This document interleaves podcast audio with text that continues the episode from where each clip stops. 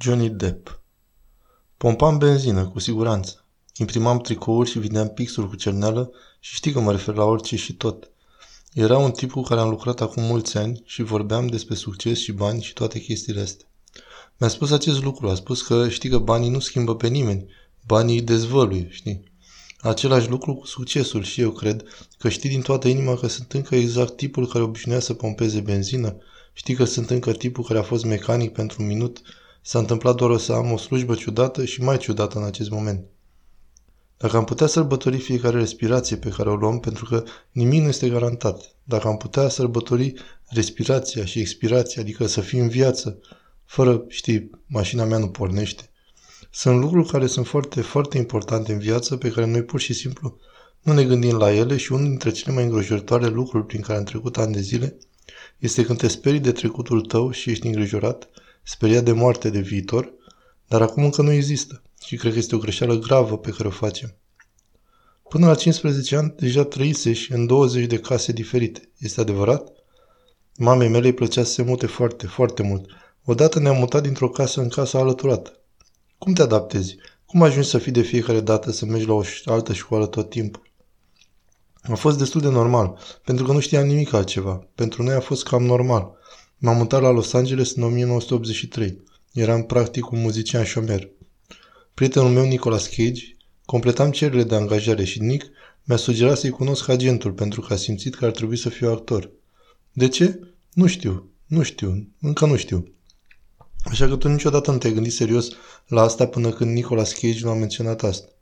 Pentru mine a fost cu adevărat simplu. M-am gândit, voi face orice. Trebuie să plătesc chiria. Eram pe punctul de a fi evacuat. Te consider norocos? Foarte norocos, da. Dar trebuie ca talentul să se întâlnească cu norocul, nu? Cineva îți dă mingea și tu fugi. Vreau să spun, dacă ești lovit, ești lovit. Sau poate reușești. Nu se știe niciodată. Știu doar că cineva mi-a dat mingea la un anumit moment și mi-a fost suficient de foame ca să continui să alerg și eu încă alerg. Îmi păstrez foamea, dar nu ambiții. Ai mers să cânti muzică când ai renunțat la școală. Nu te-ai dus să devii actor. Am început să cânt la chitară la 12 ani. A fost prima pasiune adevărată pe care am avut-o, așa că literalmente nu mi-am să fi trecut prin pubertate, pentru că m-am închis într-o cameră la vârsta de 12-13 ani și doar am cântat la chitară. Învățam lucruri din discuri și m-am învățat cum să cânt și a fost viața mea și a fost singura mângâiere, singurul sanctuar, a fost singura siguranță, a fost prima mea dragoste. Trebuie să-ți dai seama că indiferent de cum e ziua ta, orice ai face, indiferent de meseria ta, orice cred oamenii despre tine sau te proiectează să fii, nimic nu contează cu adevărat. Până te uiți în jur și vezi oameni care au nevoi și cred că cel mai bun beneficiu al slujbei mele este să ajut, să-i fac pe oameni să zâmbească, care altfel nu ar avea sau nu ar putea avea un zâmbet pe buze. Așa că da, ăsta e idealul meu. Am mers într-un loc, am petrecut timp pe Great Odmond Street, unde eram eu. Eram părintele când fica mea era bolnavă și a fost, adică am cunoscut întunericul în viața mea. Dar asta a fost cea mai întunecată perioadă din viață. Am făcut întotdeauna aceste vizite, dar după aceea vizitele au devenit din ce în ce mai importante, pentru că copiii sunt atât de puternici, sunt atât de curajoși, dar părinții sunt cei care mor încet. Și să poată aduce zâmbete sau chicote acestor oameni înseamnă tot ce e în lume pentru mine. Te uiți în urmă și spui, uite, am făcut ceea ce am vrut să fac, mă definește? Au existat și alte lucruri, pe care probabil că ar fi trebuit să le fac, nu din perspectiva mea. Din punctul meu de vedere am făcut lucrurile potrivite la fiecare film pe care l-am făcut. Sunt fericit că am făcut acea alegere, nu am niciun regret. Majoritatea oamenilor răspunde că asta ai vrea să fii omul de conducere într-un mod tradițional. Puteai să-l obții și tu nu ai vrut asta. Cred că oricare actor a primit un anumit succes sau i s-a dat o anumită cantitate. Cineva îți dă minge, alergi cu ea. Orice actor ar putea face asta, dar eu nu sunt așa. Nu sunt eu. Am fost într-un serial de televiziune timp de 3-4 ani, aproximativ 4 sezoane, și am fost fără îndoială un produs. Nu un produs al meu. Am fost produsul altcuiva și m-au băgat pe gâtul Americii.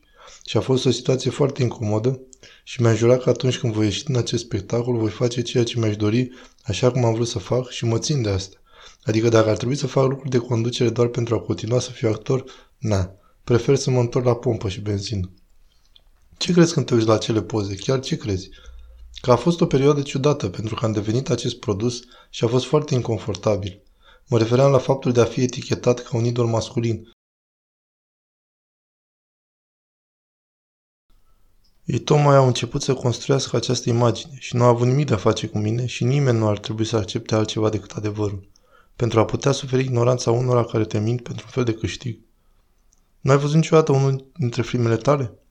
Am încercat să văd unul odată pentru că regizorul mi-a cerut. Am adormit de 35 de ori. Simt experiența. Sunt mulțumit de proces. Este ceea ce mă interesează, procesul de creare a procesului de explorare, de rupere a formulelor.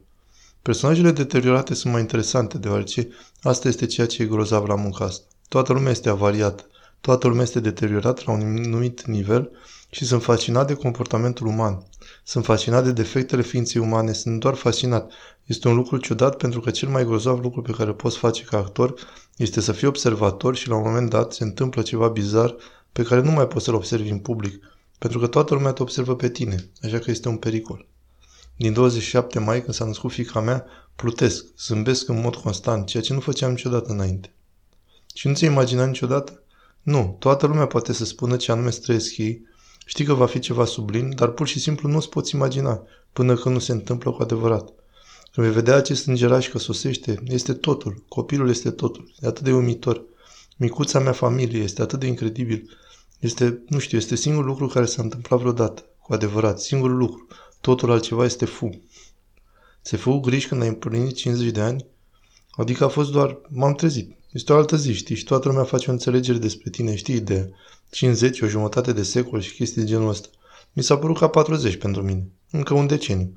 Atât adulții cât și copiii. Îl iubesc atât de mult. Ce este cu el? Ce crezi că este? Morgan Freeman. Cred că și el este un talent major. Este extraordinar de frumos. Nu este ca majoritatea oamenilor pe care îi cunoaște. Există ceva neobișnuit care este intrigant și în cele din urmă atractiv. Există ceva magic la el. Copiii mei zic unchiul distractiv. Și el este când ești cu el și e destul de sigur că nimeni altcineva nu se simte la fel de bine ca tine. Am venit aici pentru voi, pentru cei care trec prin tot felul de momente bune sau rele, care m-au fost alături. Au avut încredere în mine și le mulțumesc. Nu aveți idee cât de mult apreciez asta. Și eu vă iubesc.